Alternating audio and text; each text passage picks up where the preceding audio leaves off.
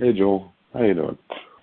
Welcome to the first podcast ever on Gems of Jewel. Julian, how are you? Good. How you doing? I'm good. Wow, it sounds like you had a late night. Quite a late night and uh bit of a cold. so uh I just want to welcome you to the first Gems of Jewel um, podcast, and I want to thank everybody for listening. And the interview we're doing today is with Julian Brain, and he is a very successful assistant director or second assistant director. How, how what's the title you go by these days? Uh, nowadays, first assistant director. Oh, um, sorry. Okay, my bad. First assistant director. And Julian's going to tell us some really awesome things about the film business.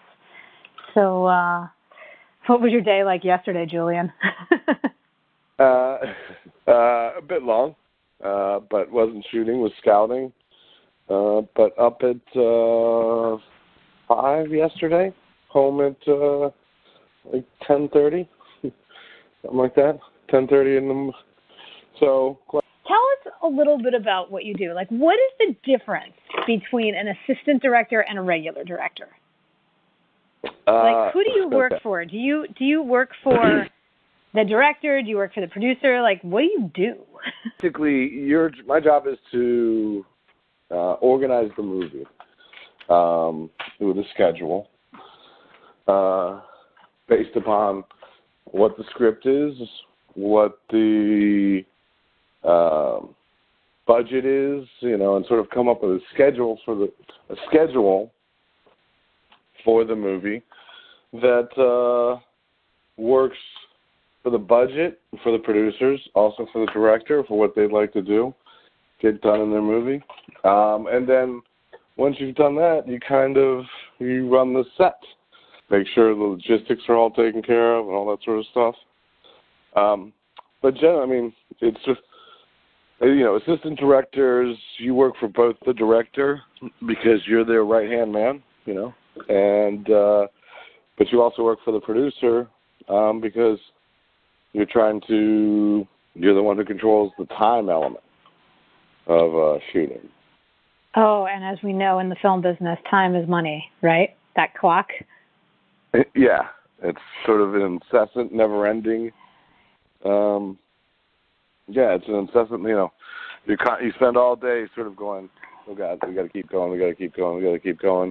Things don't always get better with more time, but they certainly get. Uh, you certainly get you know a bit uh, a bit more luxury, as it were. So. Oh, so so now, Julie, let's just talk a little bit about your background. You grew up in the D.C. area, and you wound up going to Dartmouth College. So, did you study film at Dartmouth? Were you like, okay, my dream is to organize movie sets, or like, how did that whole? To college, I studied uh, history and English. Uh, sort of have a um, degree in American history. Um, I had always been interested in film, um, and had wanted to do it. And actually, strangely enough, my last when I was a senior in high school, uh, we had an English class where we they wanted us to make some sort of film, and uh, I did it. And I'd always been interested in movies. I'd always loved movies. Did it and enjoyed it a lot and had a good time doing it. And um, that sort of sparked my interest. But where I grew up and what I did, um, it wasn't like people. We didn't. You didn't make movies.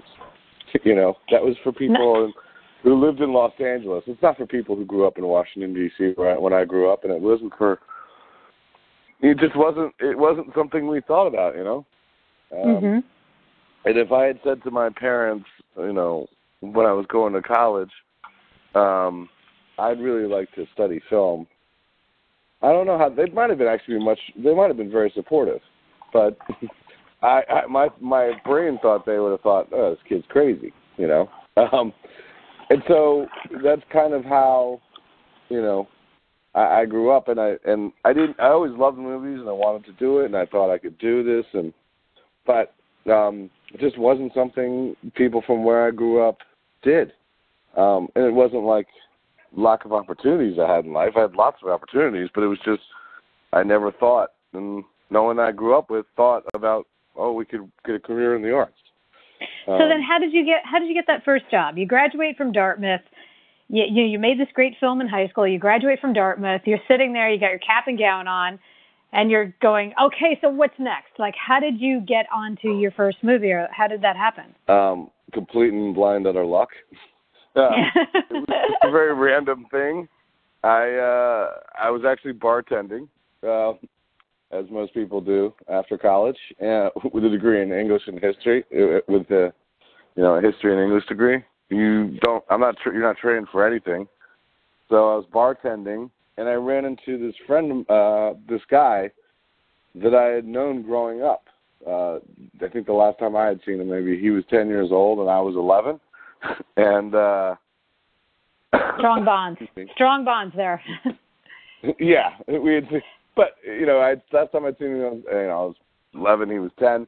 But um, his mother was a location manager, which is uh, a job where basically, you know, she goes out and finds the locations and organizes them and sort of the interface between a film company and and and um and uh the the public you know look you know we one of the big things i tell people is if you've got no place to shoot a movie everything else is nice but you need a place to do it first. So that she was the location manager and she was for lack of a better term the location manager for washington d.c any movie that ever came to washington d.c she was she you know she worked with all the directors. So she was doing at the time uh, a movie called Nixon with uh, by Oliver Stone and I think she had just finished uh, um, True Lies with uh, James Cameron and th- she sort of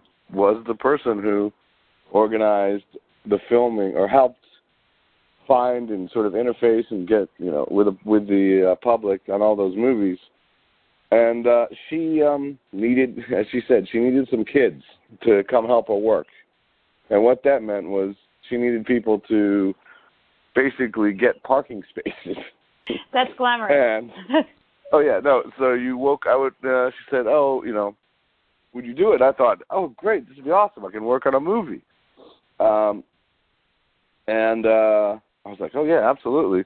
And since I had a very flexible schedule and as a bartender I could just take off and have people cover my shifts, um, I said, yeah, yeah, I'll do it. Uh, I woke up, I think, once again, probably at 4 a.m.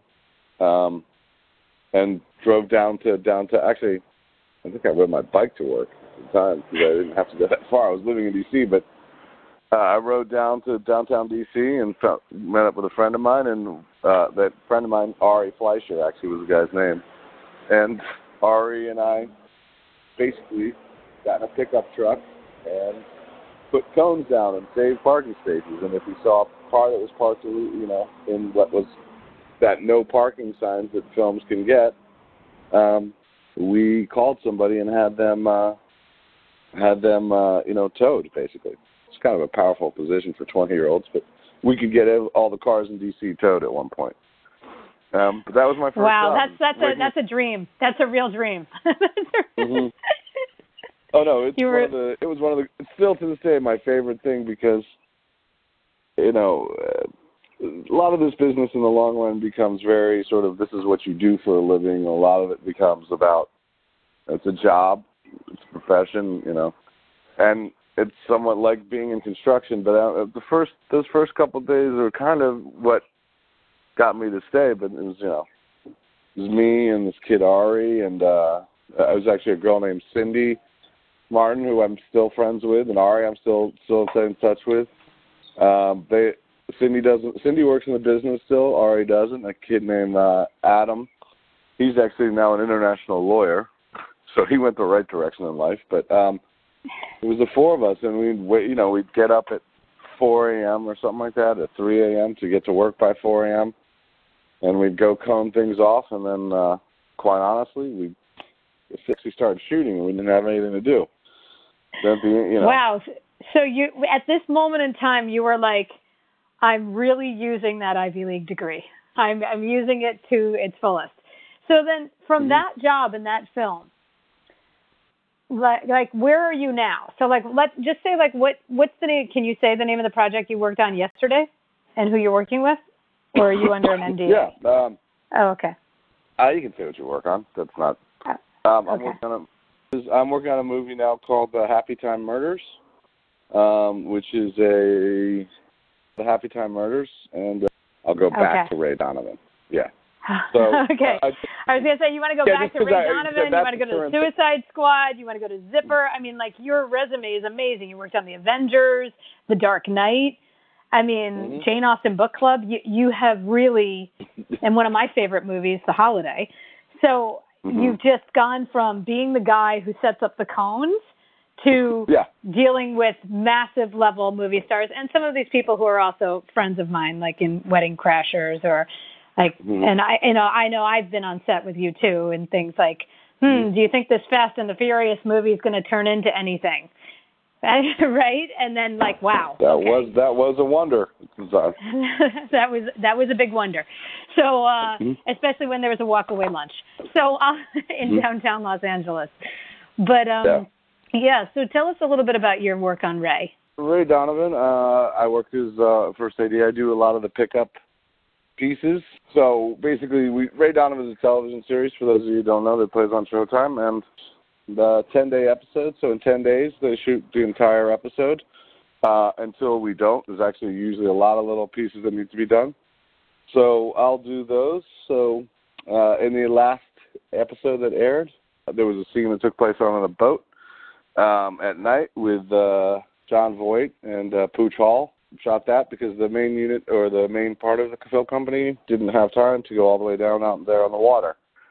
And so that's what I did on the line. Ray Donovan, you know, quite a good show. It's uh, I think it's one of the, probably one of the best shows, if not the best show. I know many people uh, like it quite a bit um, on television. You know, um, Well, but on that movie, on that show, it's kind of catch as catch can, as it were. so well what are some of the craziest things that happened? Like when you worked on let's say that movie with M Night, uh The Village.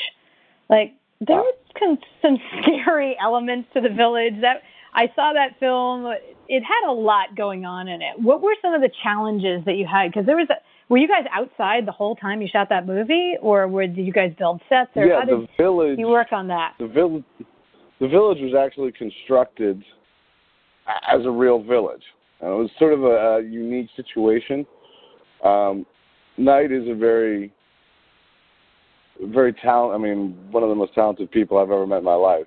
Uh, and I, you know, I've met a lot of them, but Night is probably one of the most talented people. I, but they constructed on that show a village. So everything you saw there in the movie, they built out in. They found a uh, piece of property out just outside, actually Wilmington, Delaware, sort of near triangulated in between Philadelphia and Wilmington. They found a piece of property um, that was actually right down the road from the DuPont estate um, that Foxcatcher has made famous. And uh, it was where John DuPont lived when he uh, had all those wrestlers there. It was right around the corner from there. But it was a big sort of estate and they basically built the village in this sort of clearing between some trees. And then if you went down a certain road, you had to go through uh, a gate almost to get out, and you'd go out and down the hill and back up a hill, and you'd come around the corner, and then all the support mechanisms of a film were parked. You know, all the actors' trailers, all the cameras, trucks, and you know, So you had the village, truck. and then you had the film village, right?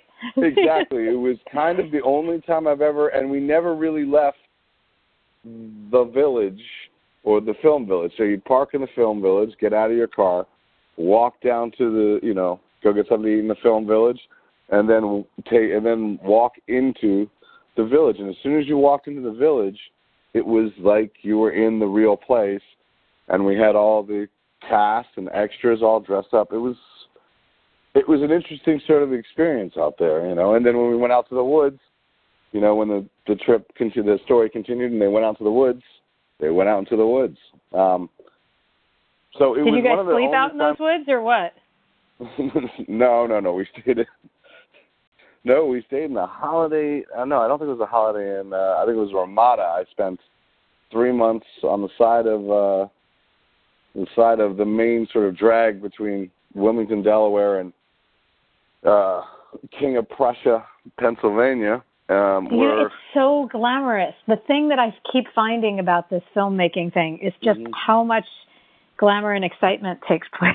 yes, well, you know, I mean, obviously the motto was uh, all the the uh was it it was pharmaceutical reps there were lots in, in that case in delaware just right there there are a lot of uh pharmaceutical a lot of drug companies. There was i think merck or something like that. I can't even remember what it was called. But they also had a contract. So every night you would come back to the hotel and there'd be a bunch of drug company reps in the bar drinking every night. And quite honestly they were much less well behaved than we were. You'd see these drug company reps in the bar just getting blotto, and most of us would go and uh, you know eat something real quick or had pick something maybe pick something up on the way home. But you'd eat something real quick, go up to your room, go to sleep while they're down there partying like they were you know college freshmen and uh, their first spring break in Mexico. Uh, so we you know, we the the idea that the film crew lives this crazy wild life was probably should be put to rest by watching the difference between us and drug company reps. They were like crazy, and we were like, okay, we got to go to sleep because we got to get up at once again four or five a.m. the next day. Um, but so, so you leave the village and then and then you go directly onto Ladder 49. Now that entire I- movie was about the firefighters saving lives and all that stuff. So you c- you go from this quiet, quaint little movie about people in the woods to like pyrotechnics. so how was that for you as a second AD managing the you know that's a big contrast that you had to make there in a leap. Was there a big difference in shooting that, or like what were the um, oh yeah. challenges of that set? well, strangely enough, I think you're correct as far as how the movies were released. I think The Village was released before Ladder 49, but in actuality, I shot Ladder 49 well before The Village, and actually in between those, in The Village, I basically did Ladder 49. I did uh, the East Coast portion of a movie called National Treasure, and then did The Village. So that's one of the sort of interesting things sometimes about working on films is you might have done a movie before, but it doesn't come out till after the other movies. Sometimes it has to do with when the release date that the studio wants, I guess, but also sometimes it has to do with the amount of work they have to do in post production. And that sort of explains a big difference between the village and, and my job on the village and Ladder 49. The village, there wasn't many, there wasn't much CGI in it, if any. Uh, I just we don't. It wasn't something that at the time M Night wanted to um, have in his thing. We they built that village for real. Everything you saw was there on the screen. It was there when you walked into the actual village set itself. Ladder 49 was an entirely different situation where uh, you're dealing with a lot of different stuff. Uh, you're dealing with fire and explosions and all that sort of stuff, which you know are very um, tricky things. And there was a lot of CGI. I mean, there was a lot of physical explosions. There was a lot of fire. There was a lot of stuff. But one of the things that was a lot of CGI was smoke. Um, when I the first thing I did when I went to Ladder 49 was I went to the city of Baltimore, Baltimore City Fire Department uh, Academy, firefighting academy, with the the actors. Um, so Joaquin Phoenix, Robert Patrick, Balthazar Getty, uh, Tim Guinee, John Travolta went. Um, they all went to the fire academy, and I went with them. And we basically got a very accelerated, somewhat truncated, uh, very actually truncated um, crash course on how to be a firefighter. Um, okay, so, when you they- go with that group of guys, who's Mhm. I'm going to assume that none of them really had experience being firefighters, right? Including yourself. So, of that group of people, who turned out to be the firefighting star? Um, well, Joaquin, because he he he got there earlier, and he had sort of immersed himself at that point into being a firefighter. He had, uh, you know, he had um, spent some time at firehouses. He'd been around. He sort of knew a bunch of the stuff. So he'd been there a little bit earlier than the other guy. I had to say who was the firefighting star. It might be Morris Chestnut or Balthazar Getty because they had the two most difficult. They, everybody had to learn how to basically wear full what they call turnout gear, which is firefighters jackets and pants, and also the masks, which provides you with oxygen and allow you to breathe. Because uh, being in a in an actual burning building, after you experience it, you realize, oh my God, this is the craziest thing I've ever seen. But it's basically it's like turning on your end your oven to 400 degrees, then stick your head inside. That's what it, it's. You literally feel like you're being baked, and all that jacket and hood and mask and all that stuff. That just allows you to survive somewhat in that sort of conditions. And the actors, one of the reasons all the actors went to this stuff was because they would need to wear that stuff while they were acting, so that they could act in what we did, which was burning buildings. We would they would have to act at times when they were in a burning building, and they needed that stuff on to actually be able to survive in the burning buildings for the little bit they were in there. So all of them learned how to do that, and they all. I one thing I've found about actors in general, and this is a general rule, is that they're very good at learning things. That's one of the things they're very good at acquiring most of them are very good at acquiring skills. They they put a lot of effort into it, but they're also very good at it, at learning how to do something, or at least make it look like they know what they're doing. Um, make it look like they know what they're doing. no, but you always like, see these things where pe- people complain about how oh he didn't do this right. Well, it's probably the teaching, or sometimes it has to do with what we have to. Sometimes you have to fake something for the camera, but I guarantee you, if something was wrong and we had to fake it to try and you know tighten up the time. You know, sometimes it takes a long time to do something, and on a film, on a film, you don't want to spend four minutes watching the guy put on his turnout gear, so you kind of fake a bit of it. Um, but they're very good at learning that sort of stuff, be it how to fire a gun, how to drive a car, how to. I've seen amazing things. I've seen actors who didn't know how to swim before they started the movie turn themselves into really good swimmers after the movie what was that? It was a movie called The Guardian, and mm-hmm. uh, it was about Coast Guard rescue swimmers, and all the actors had to learn, um, not learn how to swim. Actually, strangely enough, most of the actors, uh, their first audition for the movie, from what I was told, was that they all went to a pool and swam. The director was there, and they they all swam, and the director just wanted to make sure that they could actually swim.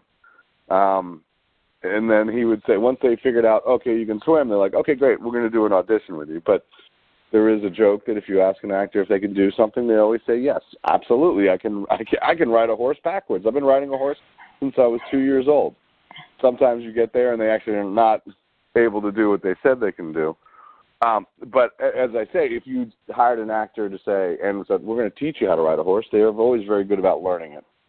But okay, but then if movie, you apply that but but Julian, if you apply that to Jane Austen book club, did they have uh-huh. to take a reading test? Like, could, did they really need to know how to read before the audition?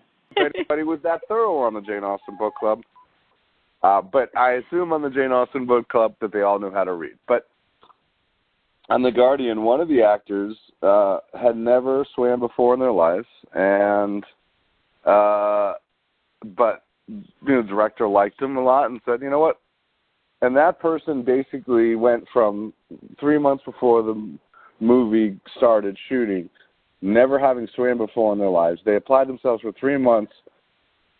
I, I mean, a real effort of will to uh, learn how to swim, and uh, they did. They did, and they got in the pool with not only other actors, but we had a group of extras, and we had recruited all these extras from colleges and water polo teams and swim teams and all sorts of stuff. And one of the guys in the pool actually won an Olympic medal after we finished shooting the movie uh, in Beijing. And this actor swam with those act- those those professional swimmers, and did not look out of place. They could they really it was one of the more impressive things because I remember I asked him, I said, uh, you know, did you just can you swim? He says, oh, I never knew, never never was really a swimmer before I started this swimming. I said, God, you look as good as any of the other Olympic swimmers or Olympic caliber. Okay, now now you got to tell us which which person was that? Oh, Ashton Kutcher. He had never he he he.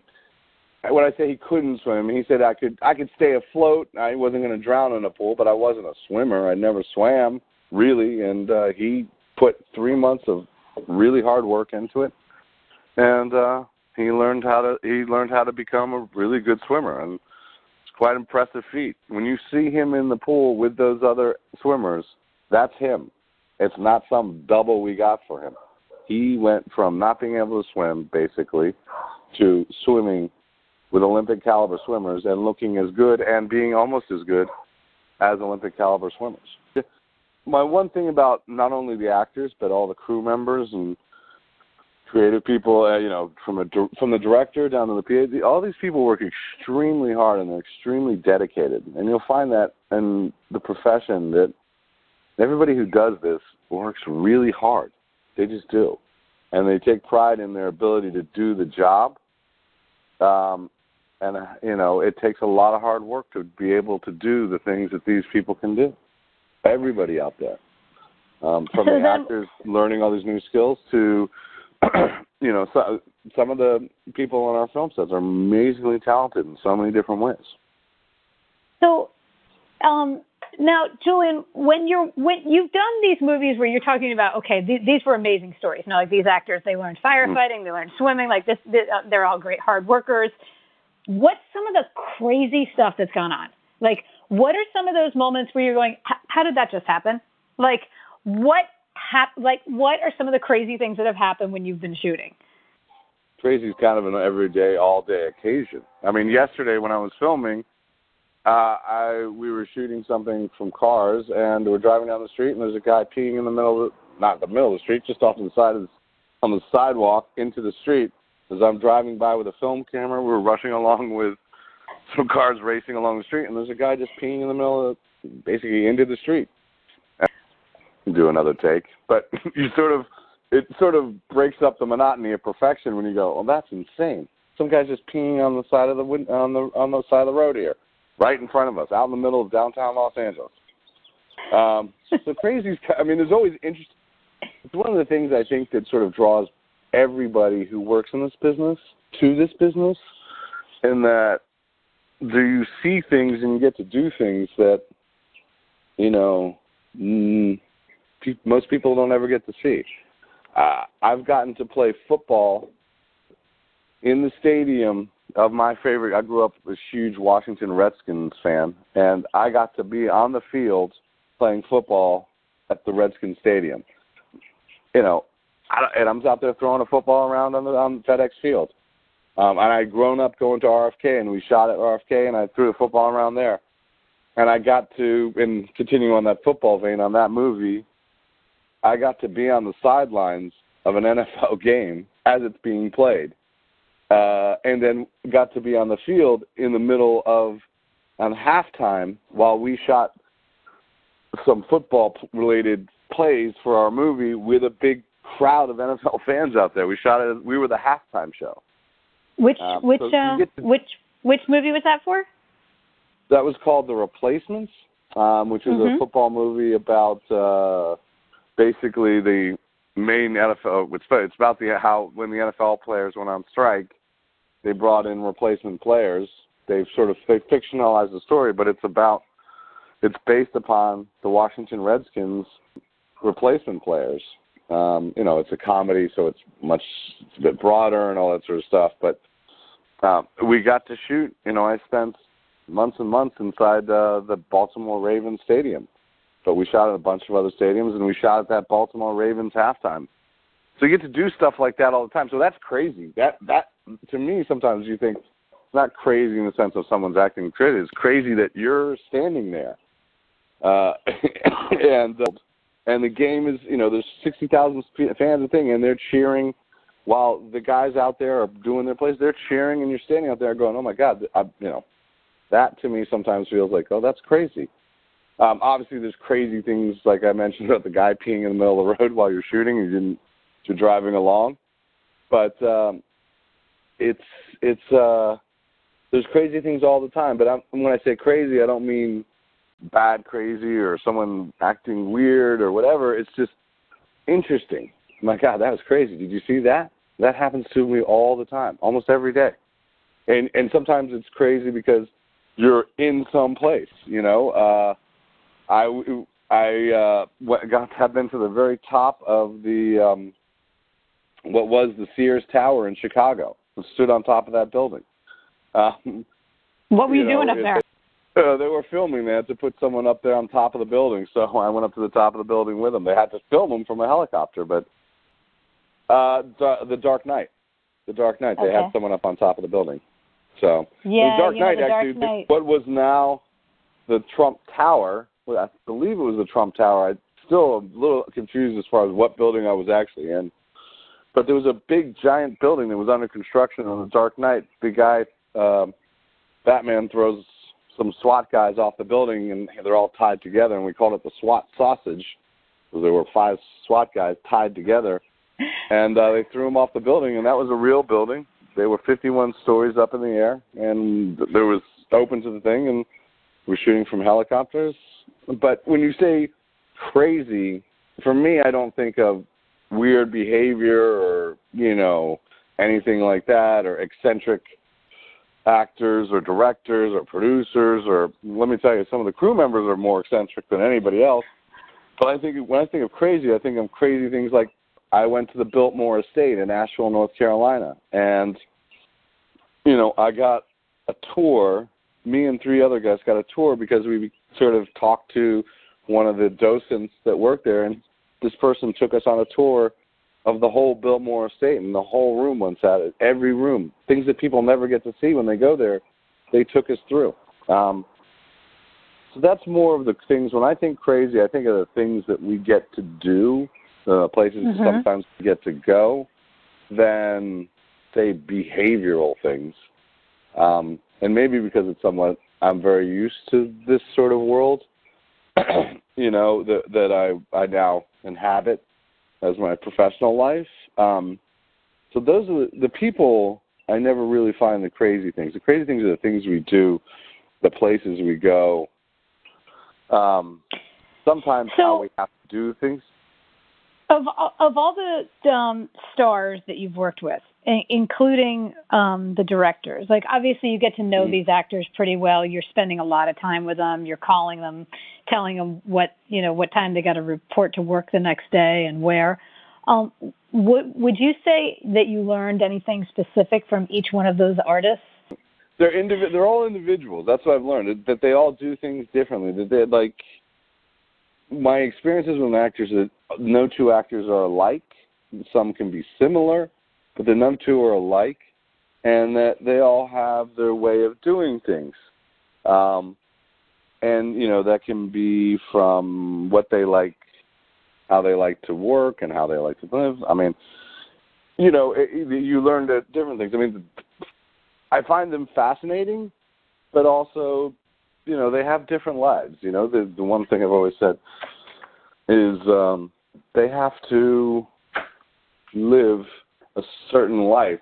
You know, if they're very famous, they it's a, it's a very can be a very trying thing. I think. I you know, I've never heard anybody complain or anything like that, but I just would think of it for myself. Of everywhere I went, everything I did was commented on. It's it's that's a different life.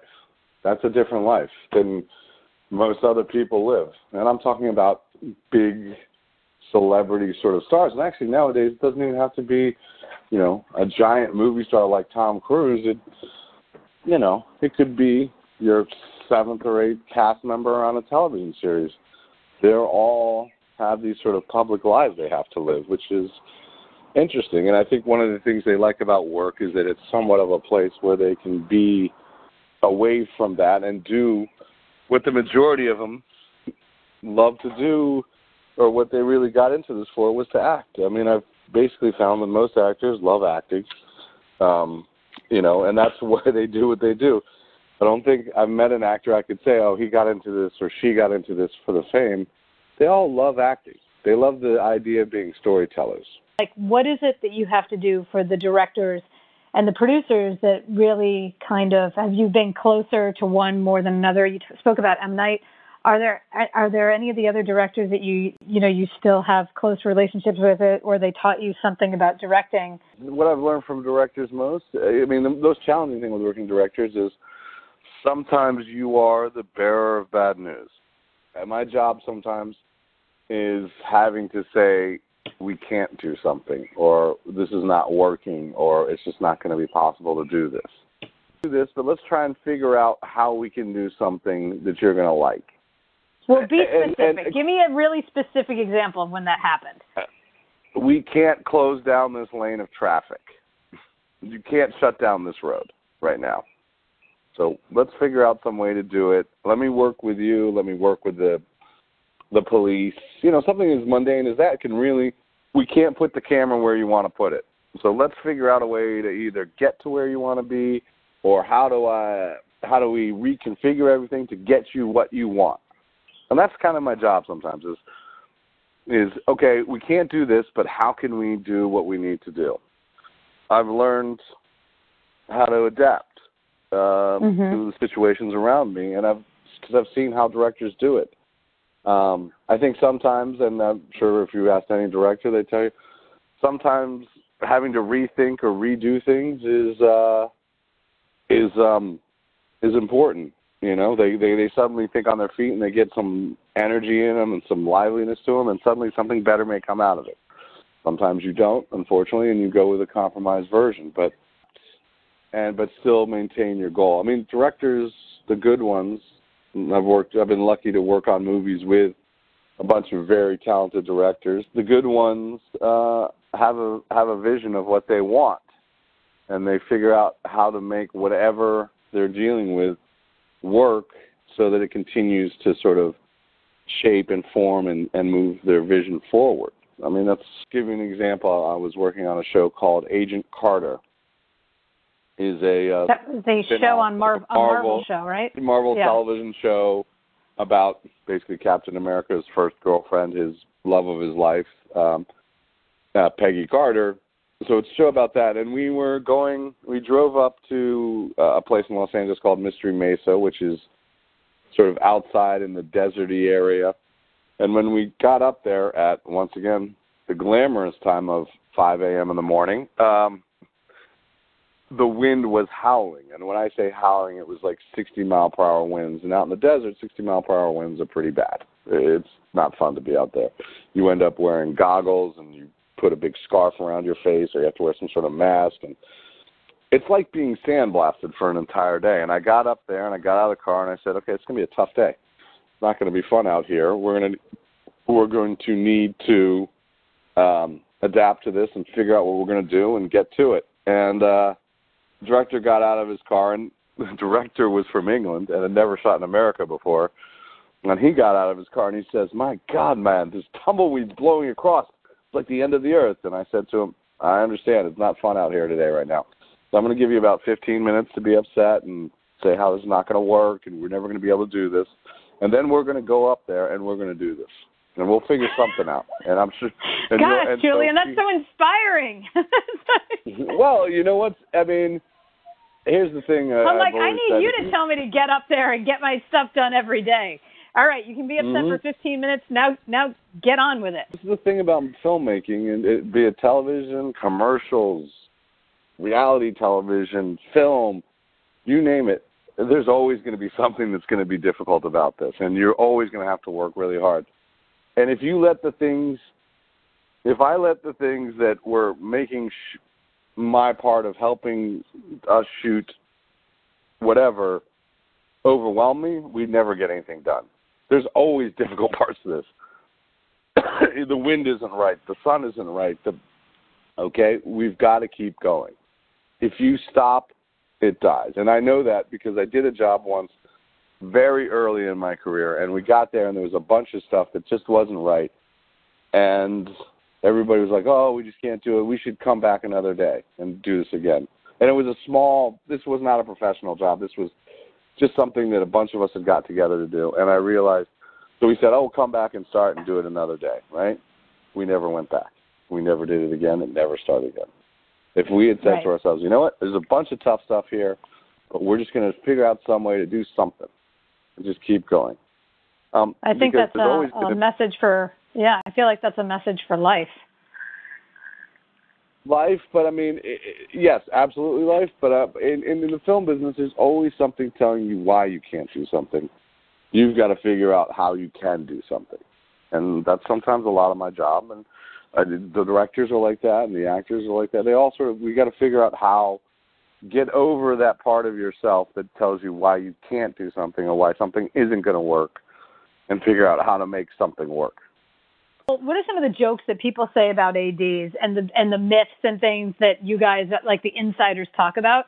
Well, I mean, there there obviously is somewhat. I don't know if it's a myth or not. Quite honestly, I've heard it, and I don't know if I believe it's true or not. But yes, ads do die young.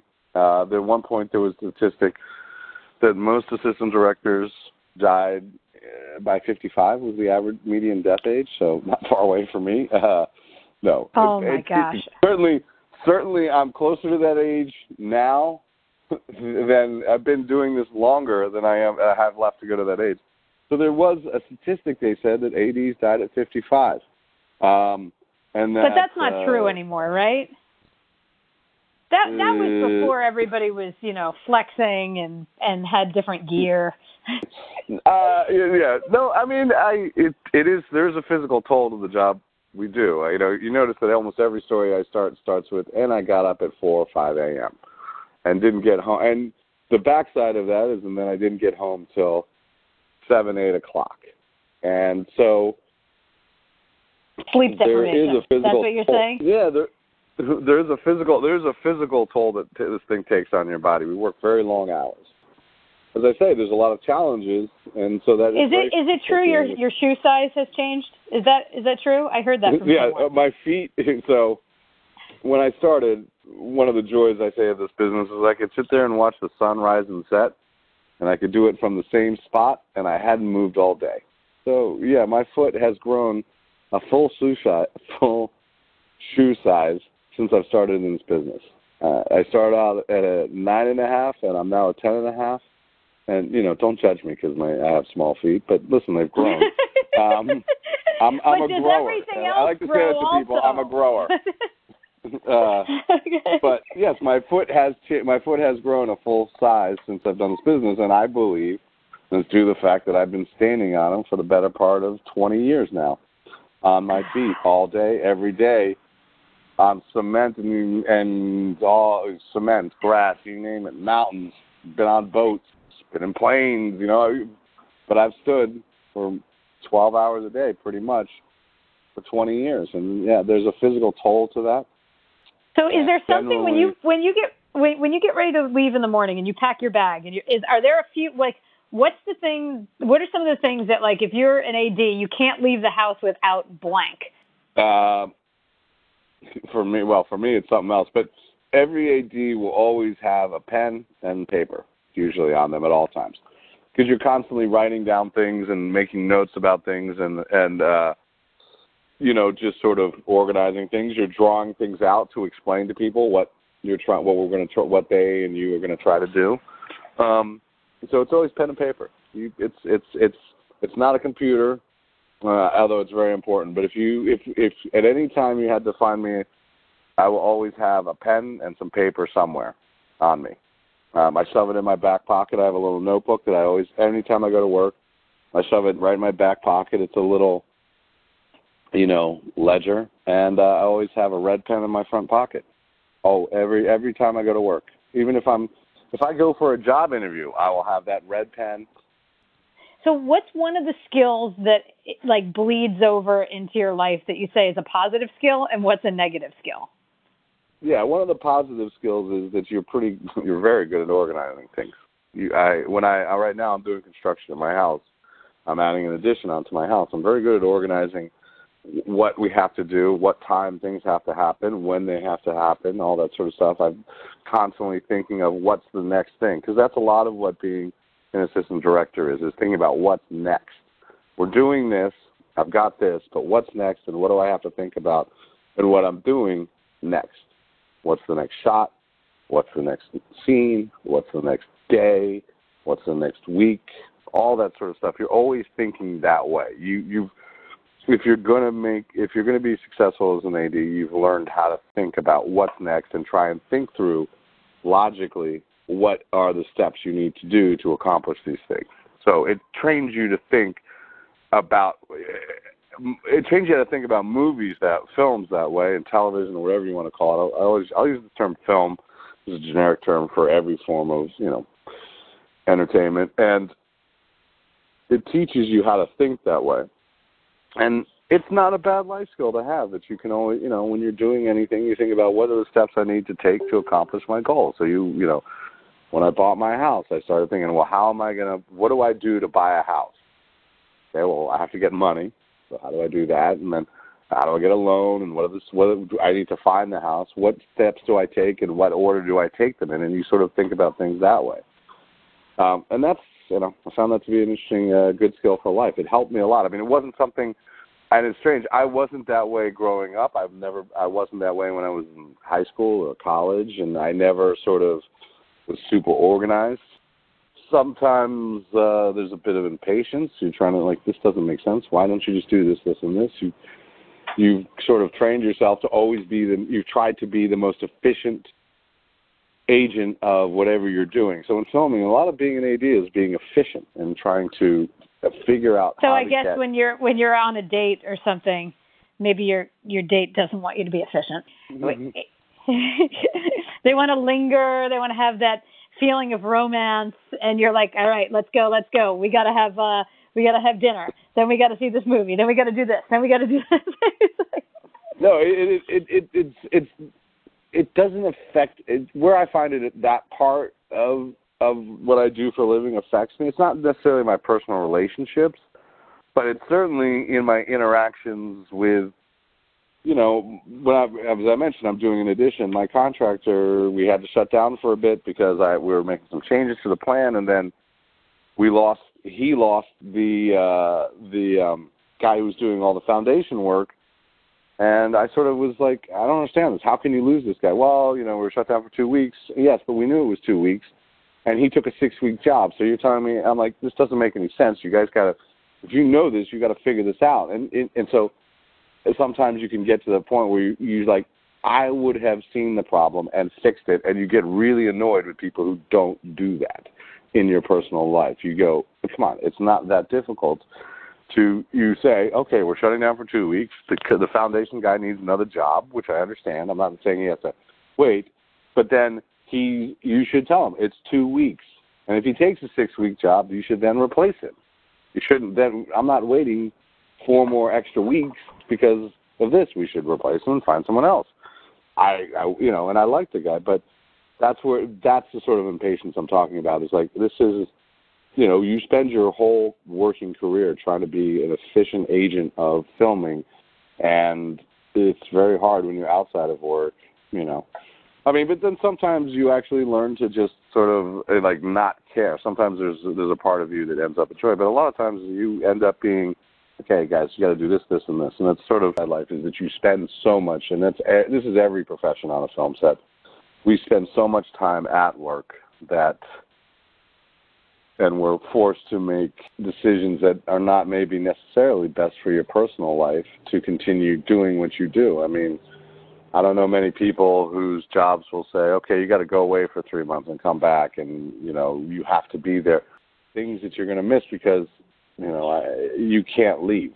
You're counted upon, and you can't be replaced sometimes either. You know, but yeah, I think the two things that would be the worst are that you, as an AD in particular, you're very sort of you know goal oriented, and it can kind of sometimes you're a bit impatient with like, okay, guys, let's come on, this shouldn't take that long you have to work on that, not to let that get to you outside of work. And uh, then, really, the biggest I think thing, and since all the professions in filming, is that you have to you make a lot of sacrifice. I mean, there are some people I know that've been married to one person their entire, you know, their married life is only to one person, but it's very few and far between. Uh, I think it's getting better because, at least amongst our profession, it's becoming more like the norm because many more people understand this is what we do and this is how it does. But it's funny. You think you meet some, you know, you work with somebody. Oh, you're married. How long? I've been married for 20 years. Oh my God, you had a 20 year marriage. That's great. It's great you lasted. And it's, you know, and then they go, yeah, it's my second wife. And you go, oh wow. so you had a wife before 20 years, you know, and a lot of them have. I mean, uh, you know, I I work with a gentleman and he's he was been married to the same woman for 20 plus years, I would say, you know, and uh, but he was he was married before for three years to another woman, um, you know, and uh, there's a lot of guys and a lot of women that are like that. They've been married and divorced, and uh, you know, I mean, I could never tell somebody really I'm going to be somewhere if I'm working. If I'm working, I can never really commit to being somewhere fully. I can give them a really high statistical chance that I will be where I need to be but I can't tell anybody for sure because work will. It's like, you know, okay, this Saturday you're gonna I'm gonna be here. That happens, and I understand it happens in every business, but the the the amount of time that they demand sometimes, you know, and it's expected. If you're asked to work well, a Saturday, no is not an option. You cannot. Right. No isn't. If they've asked you to do something, no is really not an option. That's not going to cost you because we are all employed on a daily basis so that even though I've got I'm working on you know I'm hired to do some television series or some film and it's going to be 9 months long I could be a week into it and be let go or the whole thing shuts down or you know so many things can happen from one day to the next you have a job and then it just goes away the next day it's and it's not like you know or you you're called to work and you're said oh yeah we'll we'll need you Thursday and then Wednesday comes around, I go, oh, you know what? It's not Thursday. Can we do you Friday? You know, you know, avail. You know, you may or may not be available then. But if it was a personal thing, you have to sometimes tell a personal thing. Listen, I got to work Friday now. I can't. I can't uh, do that.